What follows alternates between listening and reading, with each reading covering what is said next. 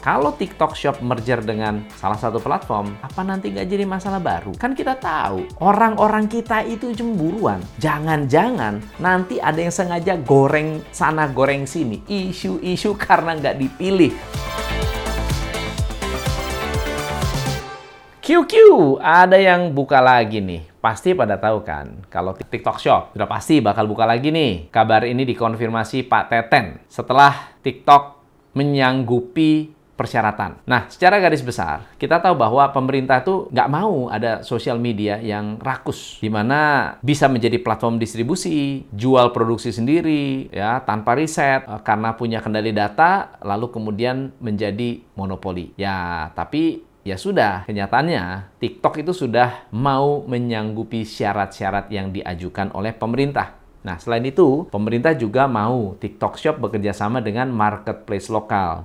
Nah, ini menarik nih. Uniknya, alih-alih menolak atau banding, mereka menyetujui dengan mudah. Sampai saat ini, terkonfirmasi ada lima marketplace lokal yang sedang PDKT-in. Ya, siapa tahu bisa bekerja sama dengan TikTok. Tapi ada muncul gosip di luar sana bahwa TikTok ini hanya ingin memanfaatkan e-commerce kita.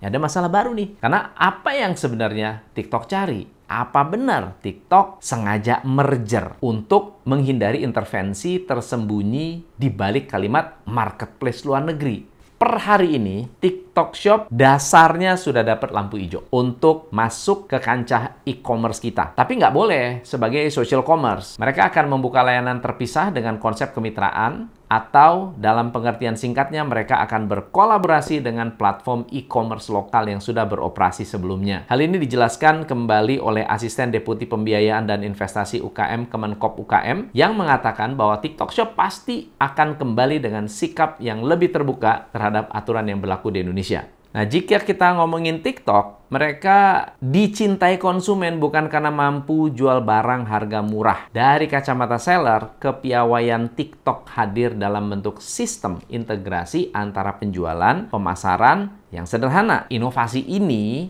yang jadi alasan pemerintah kita ngotot maksa mereka mengikhlaskan TikTok Shop agar merger dengan marketplace lokal. Nah, pertanyaannya, kalau TikTok Shop merger dengan salah satu platform, apa nanti nggak jadi masalah baru? Kan kita tahu, orang-orang kita itu cemburuan. Jangan-jangan nanti ada yang sengaja goreng sana goreng sini, isu-isu karena nggak dipilih. Tapi kayaknya hal semacam ini sudah diantisipasi nih sama pemerintah kita. Kenapa? Karena pihak Kemenkop UKM sudah ultimatum bahwa mereka tidak takut sama sekali dengan segala risiko keputusan merger. Mereka bahkan beralasan bahwa momentum ini justru malah akan membuat iklim persaingan antar marketplace jadi lebih bersahaja.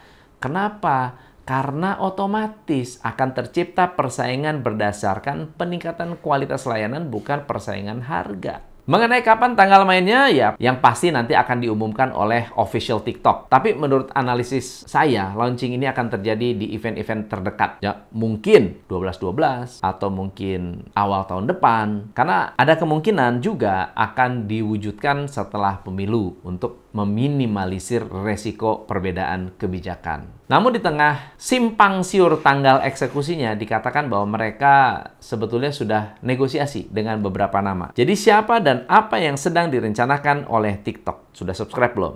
Subscribe dulu, baru kita lanjut. Kalau saya analisa ya, ada lima opsi yang sudah disebutkan Pak Teten dan teman-teman media. TikTok pertama akan condong merger pada satu pihak yaitu Tokopedia. Nggak bakal ke yang lainnya. Kenapa begitu? Saya menemukan fakta bahwa ada benang merah antara keduanya. Benang merah itu adalah North Star. North Star adalah perusahaan modal Ventura, ya, private equity terkemuka di Asia Tenggara yang berpusat di Singapura.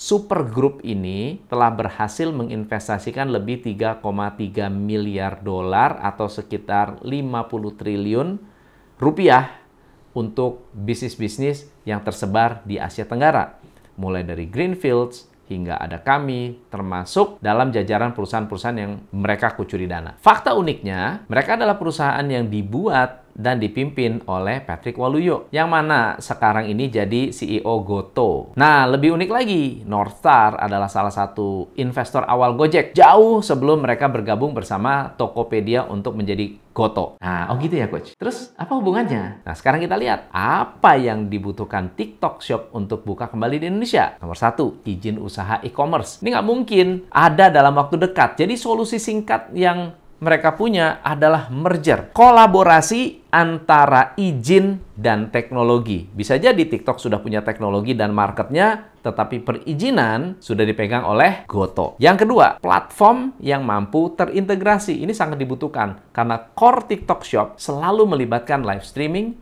dan distribusi pada platform TikTok. Yang ketiga, basis yang besar dan pemahaman pasar lokal. Nah, ini sangat-sangat dibutuhkan agar TikTok Shop bisa segera dijalankan. Jadi, ketika buka, mereka tidak perlu promosi untuk bangun brand awareness lagi. Nah, dari tiga hal itu, siapa lagi yang mampu menyediakan kepada TikTok Shop kecuali Tokopedia. Nah, nggak ada. Hanya satu platform itu yang kelihatannya mampu untuk diajak kerjasama. Nah, sebagai pesaing paling gigih Shopee, anak usaha Goto itu selalu berinovasi dan menciptakan beragam kebaruan. Jadi, hal ini akan memberi nilai tawar yang menarik untuk TikTok Shop.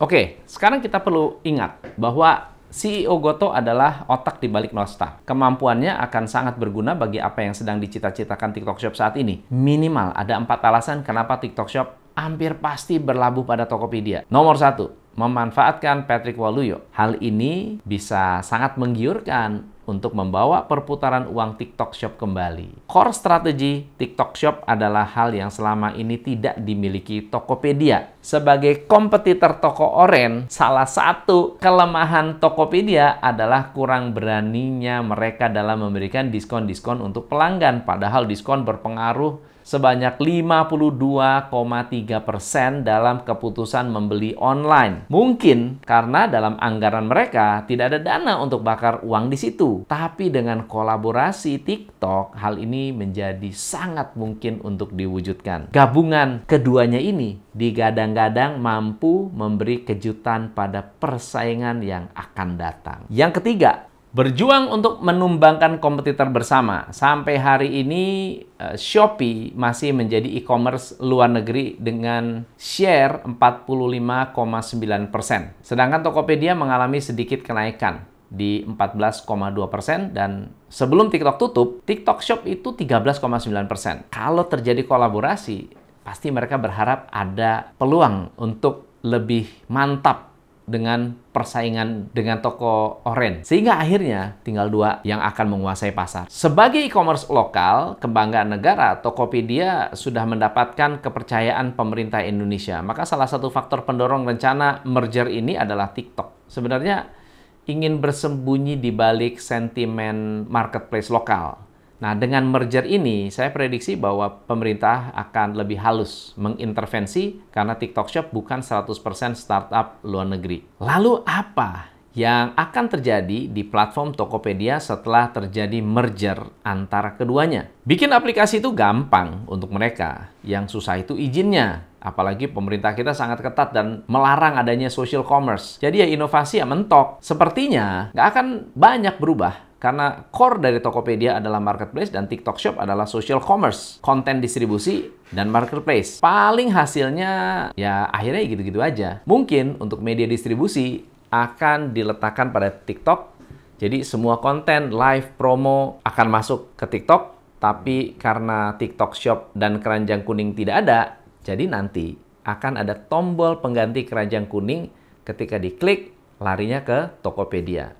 Penonton live bisa melakukan transaksi tapi tetap bukan di satu aplikasi.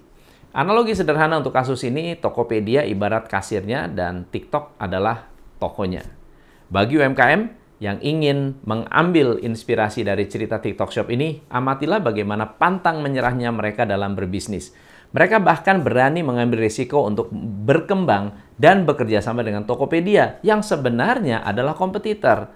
Ada empat pelajaran besar yang bisa Anda ambil dari kasus ini. Yang pertama, fokus pada produk dan jangan takut mengambil keputusan. Ini dilakukan oleh TikTok ketika menetapkan setiap strateginya. Yang kedua, kamu bisa melakukan kolaborasi dengan bisnis perusahaan yang sejenis untuk bisa saling mendukung tanpa harus saling bunuh-bunuhan. Yang ketiga, adaptif, adaptif, adaptif. Usaha kecil bisa menciptakan faktor pembeda di setiap kesempatan untuk menarik perhatian customer. Ini bisa diimbangi dengan peningkatan kualitas, kualitas layanan, sambil kita terus beradaptasi dengan tren yang ada di pasar. Dan yang keempat adalah cash flow. TikTok bisa seperti ini karena cash flow-nya sangat kuat dan mau bergabung dengan perusahaan-perusahaan yang juga memiliki cash flow yang sehat. Dengan demikian, bisnis bisa terus bertumbuh